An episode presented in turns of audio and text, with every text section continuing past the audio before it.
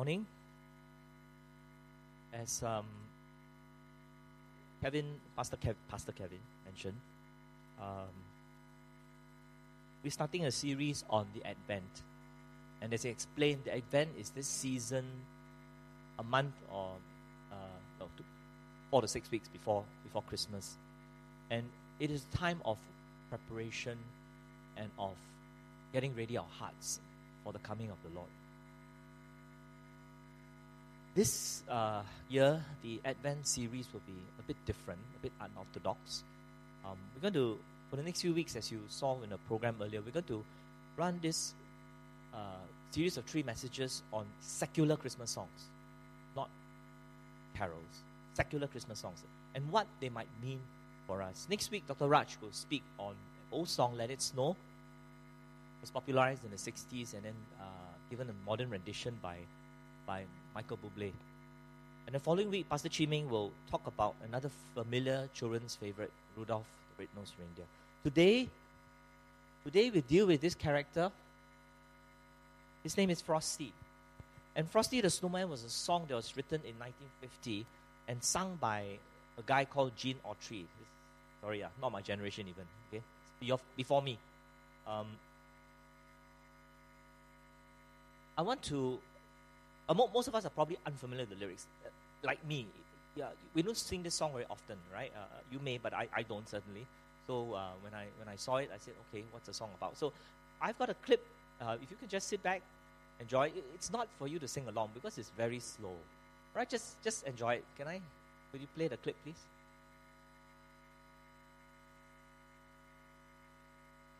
Oh, forget the uh, advert. There's advert there. But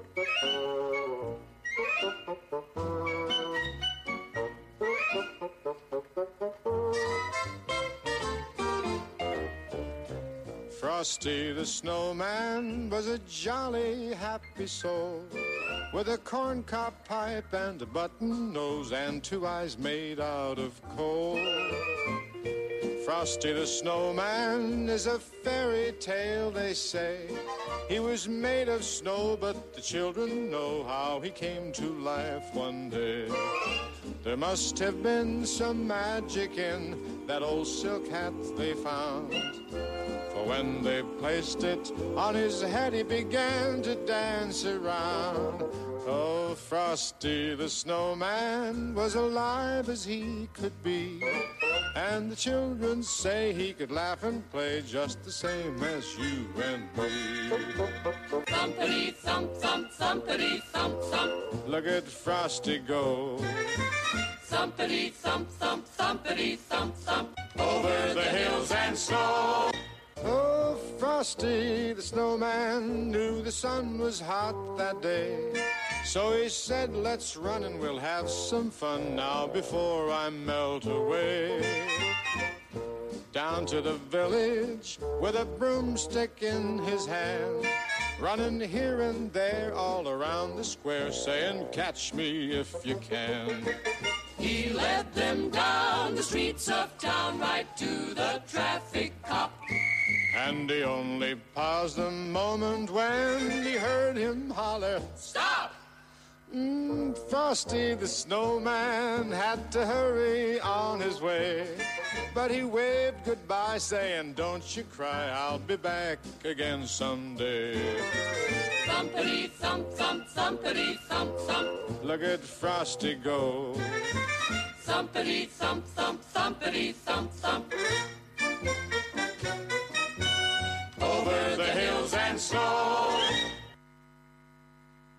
Remember, it's in the 50s. That's why it's like that. The song was made into a 25 minute TV show in 1969. And the plot of the movie goes a bit like this One day in a school shortly before Christmas, an inept magician, a lousy mag- magician named Professor Hinkle, was hired to perform for the children.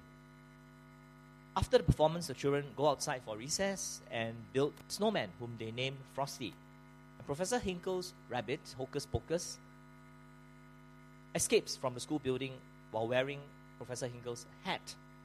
which the children put on top of Frosty's head. So, to their surprise, the magic of the hat causes Frosty to come to life. This delights the students, but after seeing that the hat is actually magical, Professor Hinkle wants it back. The children refuse, but he eventually gets it.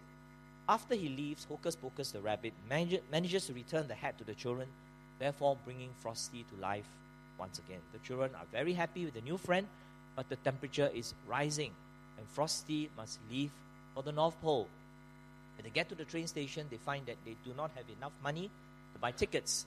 So a young girl named Karen, Frosty, and Hocus Pocus sneak into the back of the train going north. Professor Hinkle also sneaks on board the train, trying to get his hat back, the magical hat back. While Frosty is safe from melting in the refrigerated car of the train, Karen, young lady, is freezing. And so the group leaves the train and Ho- leaves the train and Hocus Pocus gathers a group of woodland creatures to build a fire for her. And Frosty knows that it is best if Karen is brought home, and so he and Hocus Pocus decide to get the help of Santa Claus to transport this young lady there. Hocus Pocus leaves to search for Santa. Professor Hinkle comes back to steal the hat. Being too fast for Hinkle, Frosty and Karen race down the hill to a small greenhouse. So Frosty carries Karen inside where she will be warm and safe. You know, a greenhouse is where they grow plants and flowers and all that, and it's kept at a certain temperature. However, Professor Hinkle has followed them on foot and he locks Frosty and Karen inside the greenhouse. Hocus Pocus brings Santa to the greenhouse only to find Karen crying over a melted puddle which was once Frosty the snowman. But Santa explains to Karen that Frosty is made of Christmas snow and can never melt away. He then opens the greenhouse door and a chilly wind blows in and revives Frosty. And at that moment, Professor Hinkle arrives, wanting to take his hat back. But Santa warns him that if he takes the hat, he will never get another Christmas present from him for the rest of his life. So Hinkle begs for another chance, and Santa tells him that if he starts acting nicer and writes a formal apology, he might reconsider and possibly give Hinkle a new hat for Christmas. And overjoyed Hinkle runs home to write his apologies. Meanwhile, Santa takes Karen home on his sleigh and brings Frosty back to the North Pole, keeping his promise to her that Frosty will return every year when Christmas snowfall comes around. So there, the end of the sermon, Frosty the Snowman.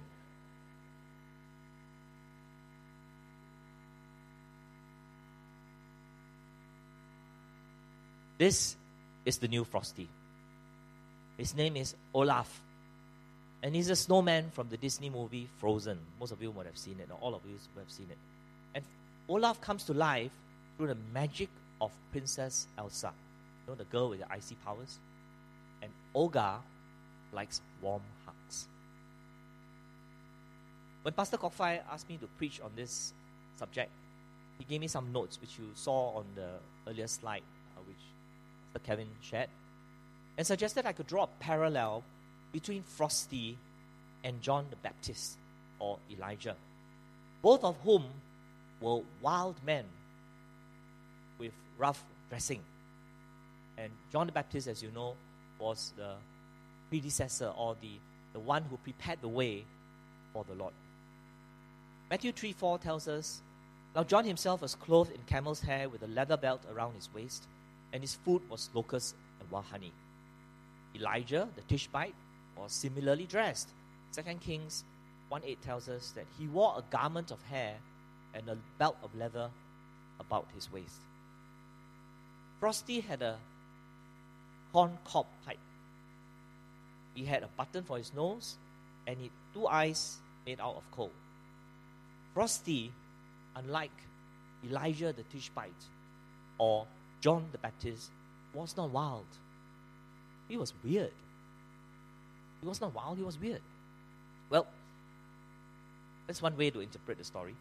Uh, that Frosty was a bit like John the Baptist, right? Preparing the way for the Lord. But we can also apply a Christological interpretation to Frosty. What do I mean by that? In other words, we can say that Frosty is like like Jesus Christ. How so? we can let our imagination run a bit wild and draw parallels between the gospel and Frosty. So, first of all, Frosty is made of snow, and snow comes from the sky. All one might say, it's come down from heaven. And as John 3:13 reminds us, no one has ascended to heaven but he who came down from heaven, that is the Son of Man who is in heaven. Secondly, Frosty gathers a group of young children as his followers. Another word for student or children, or this students actually, a student is disciple. And so we're reminded that Jesus gathered a group of disciples who became his apostles, spreading the gospel message through their teaching. Thirdly, the movie, there's a conflict between Professor Hinkle and Frosty and his disciples, his followers, the children. It's like Jesus and his disciples in an epic battle with Satan and his demons for the souls of men. Fourthly, the little girl Karen, who accompanies Frosty, suffers from the cold on the train, and Frosty, in a self sacrificing act of love, takes her into the greenhouse.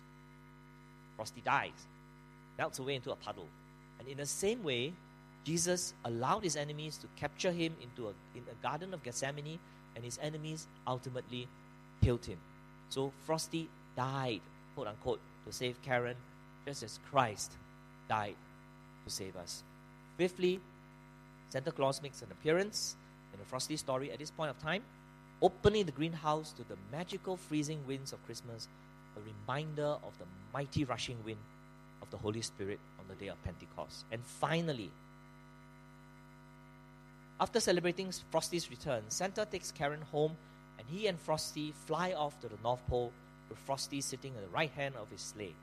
And in the cartoon and the song, Frosty waves goodbye, saying, Don't you cry, I'll be back again someday. And so Frosty's departure and his parting words remind us of what the Nicene Creed, which is an ancient statement of the Christian faith, that says as follows For our sake, he was crucified under Pontius Pilate. He suffered death and was buried. On the third day, he rose again, and in accordance with the scriptures, he ascended into heaven and is seated at the right hand of the Father. He will come again in glory to judge the living and the dead, and his kingdom will have no end. So there you have it. Frosty the Snowman is not really about a snowman. Frosty the Snowman is actually an archetype of Christ. Okay lah, far-fetched, huh? But put that aside for a moment. This song, this story, movie that followed from the song, still resonates with us in some way, especially during this season. Well, first of all, it's sung during this season, right? But I don't know about you, but the, the part about Frosty's story that, that, that enchants me is the part when Frosty comes to life and he starts dancing around with the children as soon as the old silk hat lands on Frosty's head. Why does it enchant me? Maybe it enchants, it enchants you too. It enchants me because Frosty reminds me of Christmas, right? That's pretty obvious with its bright lights, decorations, snow covered landscapes, festive atmosphere. But it enchants me also because it's magic. And that's the beauty of the story. It's the beauty of the story. One of the beautiful things about the story, it's magical, it's enchanting, and it causes us to be filled with wonder. What does it mean to wonder? Well, to wonder is to be filled with admiration, with amazement, with awe. It is to marvel at something. Two years ago, inspired by uh, our CG members, Pipo and Nelly, my family made a trip to Niagara Falls, part of a Northeast Canada and uh, US tour. We were greatly impressed by the raw beauty and the majesty of the falls. So, if you've been there, I think you agree with me. It's just amazing. But for my daughter Hannah, the real wow moment came not when we saw the Niagara Falls, however awesome that might be, but toward the last part of our trip, when we were in New York, at the world famous and iconic Times Square, at the junction of Broadway and 7th Avenue, And this is one of the busiest streets, street intersections in the world. And there we were looking for videos of ourselves on the giant screen. And we actually saw ourselves on the giant screen. It was awesome. It was awesome. And when we think about the Christmas story, does it not fill us with wonder and awe too?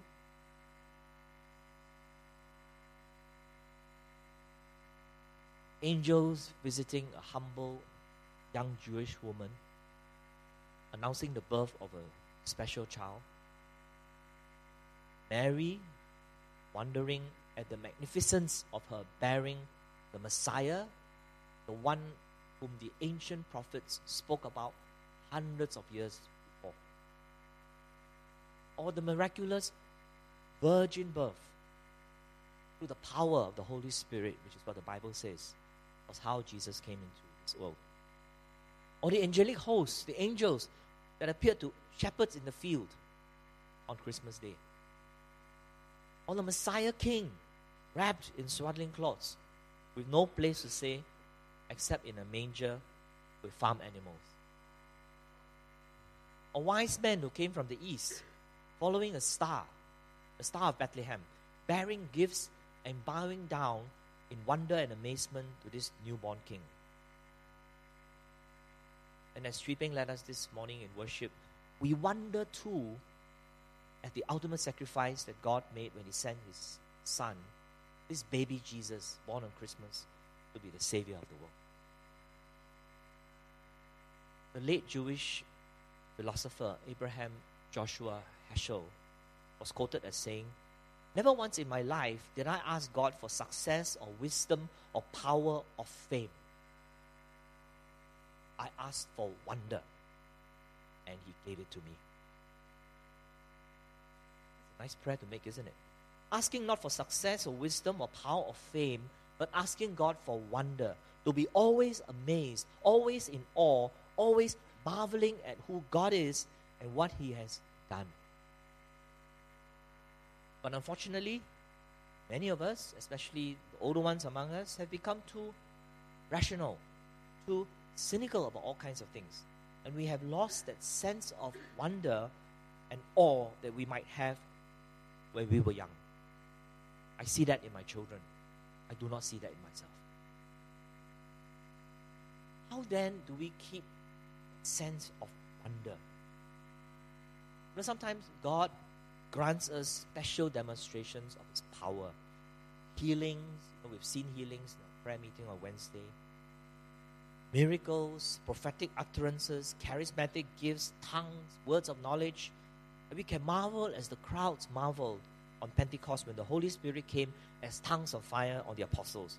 Praise the Lord if we have experienced such divine interventions. But for most of us, our lives are probably quite ordinary and mundane. How then do we reclaim this sense of wonder and of awe? Let me suggest two points. The first one is this is to walk in childlike faith. To walk in childlike faith. Matthew chapter 18, verses 1 to 6. I don't have it on the screen. Um, just listen to this as I read it out to you. Matthew chapter 18, verses 1 to 6. You don't have to turn with me. At that time, the disciples came to Jesus, saying, Who is the greatest in the kingdom of heaven? And calling to him a child, he put him in the midst of them and said, Truly I say to you, unless you turn and become like children, you will never enter the kingdom of heaven. Whoever humbles himself like this child is the greatest in the kingdom of heaven. Whoever receives one such a child in my name receives me. But whoever causes one of these little ones who believe in me to sin, it would be better for him to have a great millstone fast around, around his neck and to be drowned in the depth of the sea. Luke 18, verses 15 to 17. Again, there's no need for you to turn to it, just listen to this. Then they also brought infants to him that he might touch them. But when the disciples saw it, they rebuked them. But Jesus called them to him and said, Let the little children come to me, and do not forbid them, for of such is the kingdom of God. Assuredly, I say to you, whoever does not receive the kingdom of God as a little child will by no means enter it. What is Jesus telling us here? It's obvious, right? Jesus is telling us here that we are to be childlike. But to be childlike is not the same as to be childish.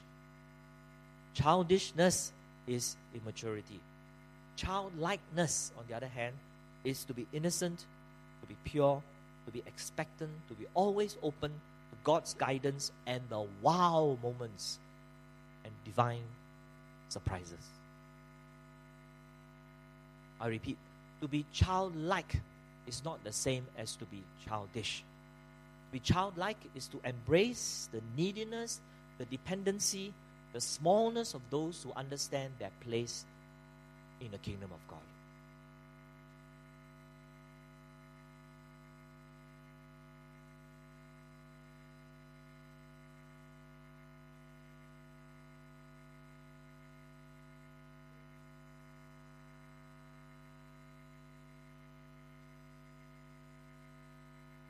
There are seven qualities of childlike faith that I want to share with you, not childishness, that we should seek to nurture no matter what our age.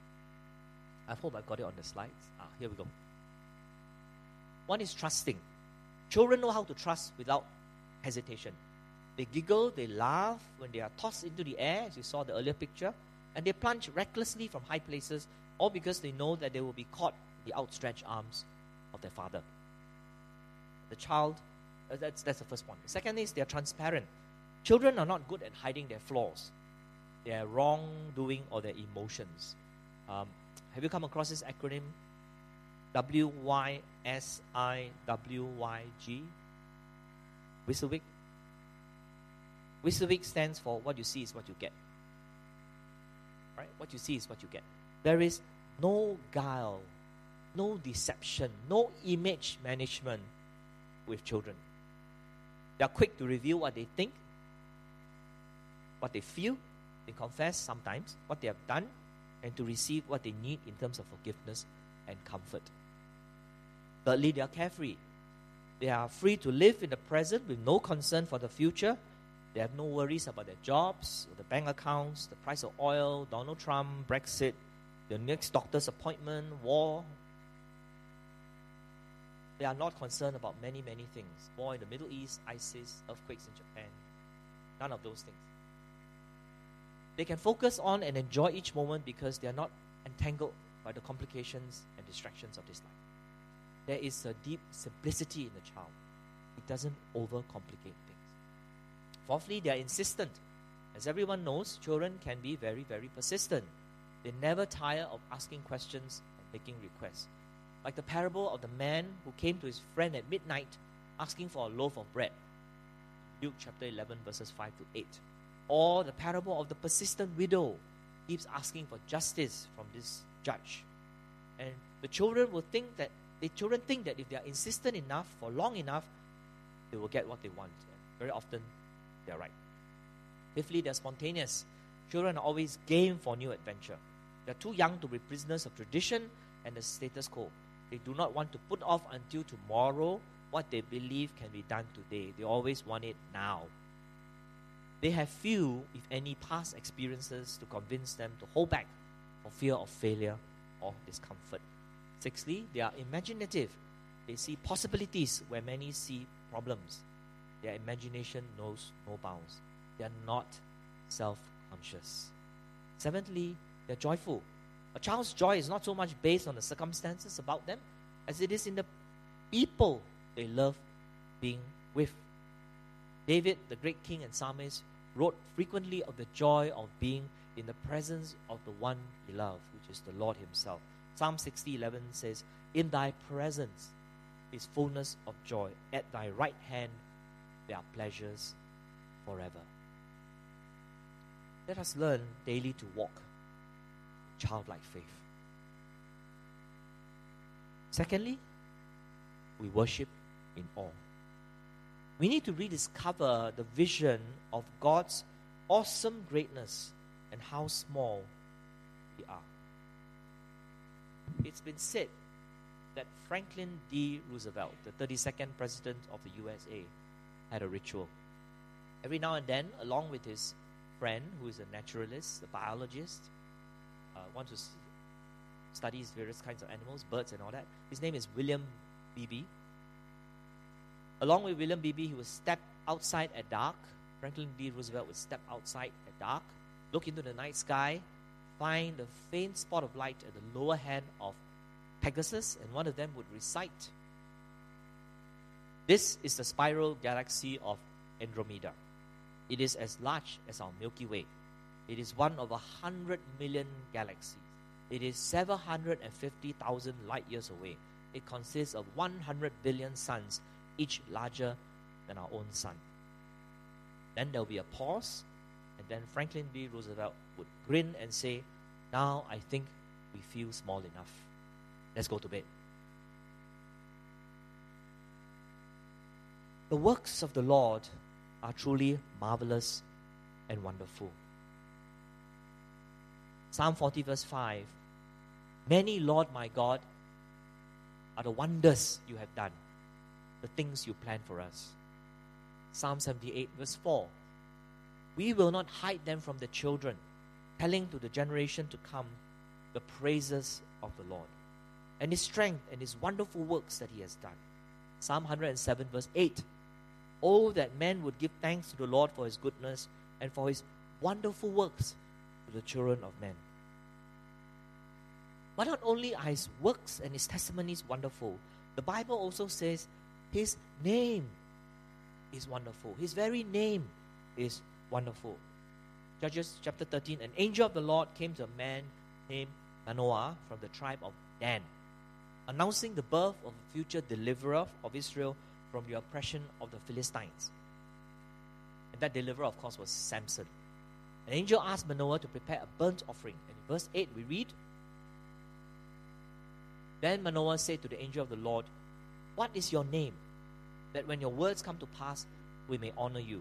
And the angel of the Lord said to him, Why do you ask my name? Seeing it is wonderful. In the NIV, and that's from the New King James, by the way. In the NIV, the word wonderful is translated as beyond understanding. Beyond understanding. And indeed, our God is beyond understanding, for his ways, his ways are always above our ways, and his thoughts above our thoughts.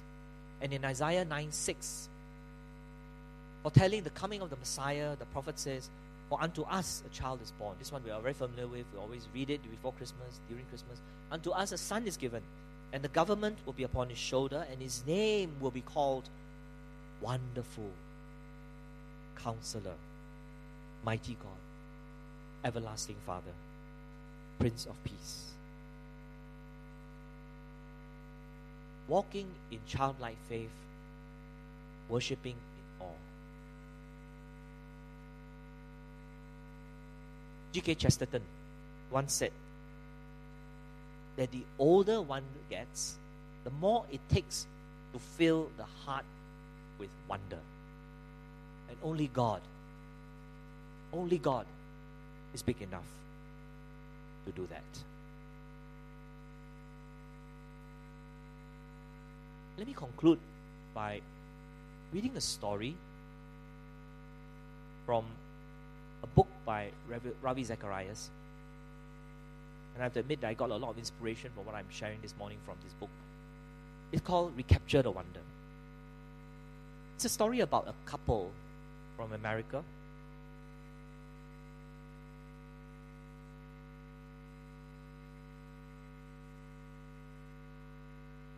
Mike and Shannon, Sharon, sorry, Mike and Sharon. They live in Connecticut. And it's a story in which, after you read it, you know, it kind of tells you, when we talk about wonder, we know about how God is awesome and how God's name is wonderful. But sometimes, you know, we see wonder through the grace in which He has bestowed upon His people. Okay, going back to the story Mike and Sharon.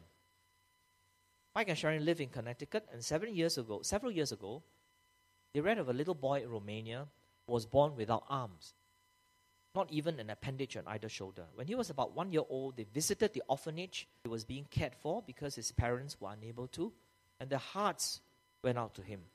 Most of the caregivers in the orphanage would have no more than minimal contact with him because they feared the evil eye, represented by his deformity and the bad luck they believed he would bring them. Through discussion and context, this couple asked if they could adopt this little boy. The boy's mother, as well as many others, questioned the motives of anyone who would take him into their lives and spend themselves in this way, caring for one in such need of nurture and assistance. She asked, Are you taking him to America so you can use him for experiments? I've heard that they do that in America. Mike and Sharon assured her that this was not their intent at all. They just wanted to give him a home and a chance at life. But why would you want a baby like mine? The mother asked. Sharon had a foresight to bring a Romanian Bible with her. Opening it to Psalm 139, she gave it to the Romanian mother to read for herself. This is what she read For you created my inmost being.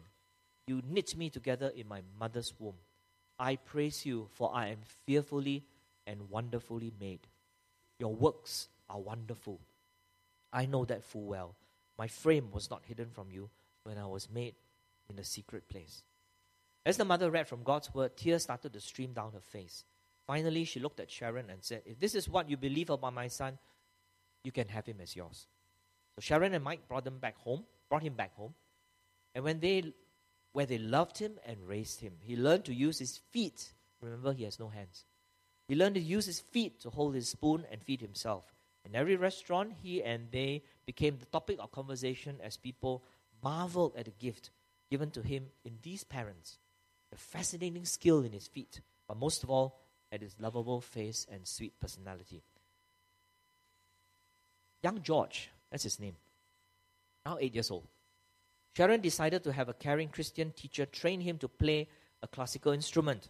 And you can imagine the hard work and the patience demanded by parents and teacher in such a venture. Naturally, he had to play it with his feet. Some time ago, the first recital, sorry, some time ago came the first recital and they wondered whether to put him on the program with all the other students. The teacher said she would want him in the program and she would sit next to him as he played. And the father wrote this letter to Ravi Zacharias about the first recital, and I'm going to read to you portions of that letter. The big night came, and George was nervous and telling us he wasn't so sure if he wanted to do this. To make matters worse, there was a much bigger crowd of people than normal for one of these events. Many of them had never seen George or met George before. Several students went up to the front and played their various pieces, and very soon it was time. George's, George's name was called. You could hear a pin drop as the teacher walked up with him, carrying his instrument, a chair, and a large pillow that she placed on the floor to lift up the neck of the cello. Right? A cello is a large instrument. She arranged everything as he needed and nodded for him to go ahead. There was a feeling of wonder and tension in the room. And at this point, my only thought, this was the father speaking, writing in the letter to Ravi Zacharias. My only thought was, please, Lord, just let him get through this. George began, and the first note he struck was as sour as could be. He stopped playing, got red in the face, shrugged his shoulders, broke into a huge grin, and looked up at the teacher. She warmly smiled back, nodded to him that he should try again. Well, George then proceeded to play the entire song without a flaw and it looked marvelous, sounded marvelous. When he finished, there was a moment of quiet.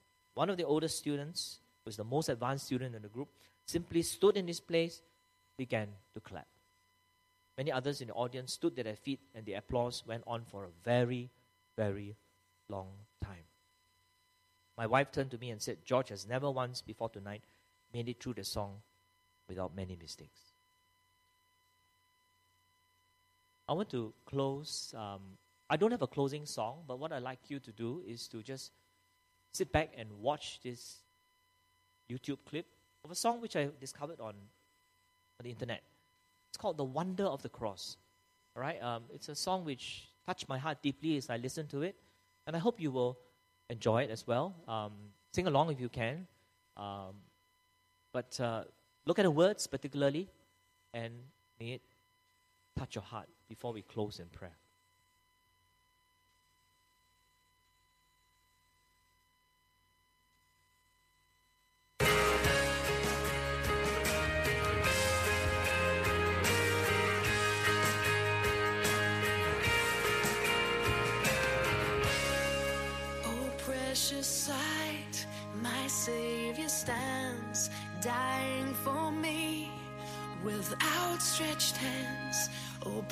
Precious sight, I love to gaze, remembering salvation's day, remembering salvation's day. Though my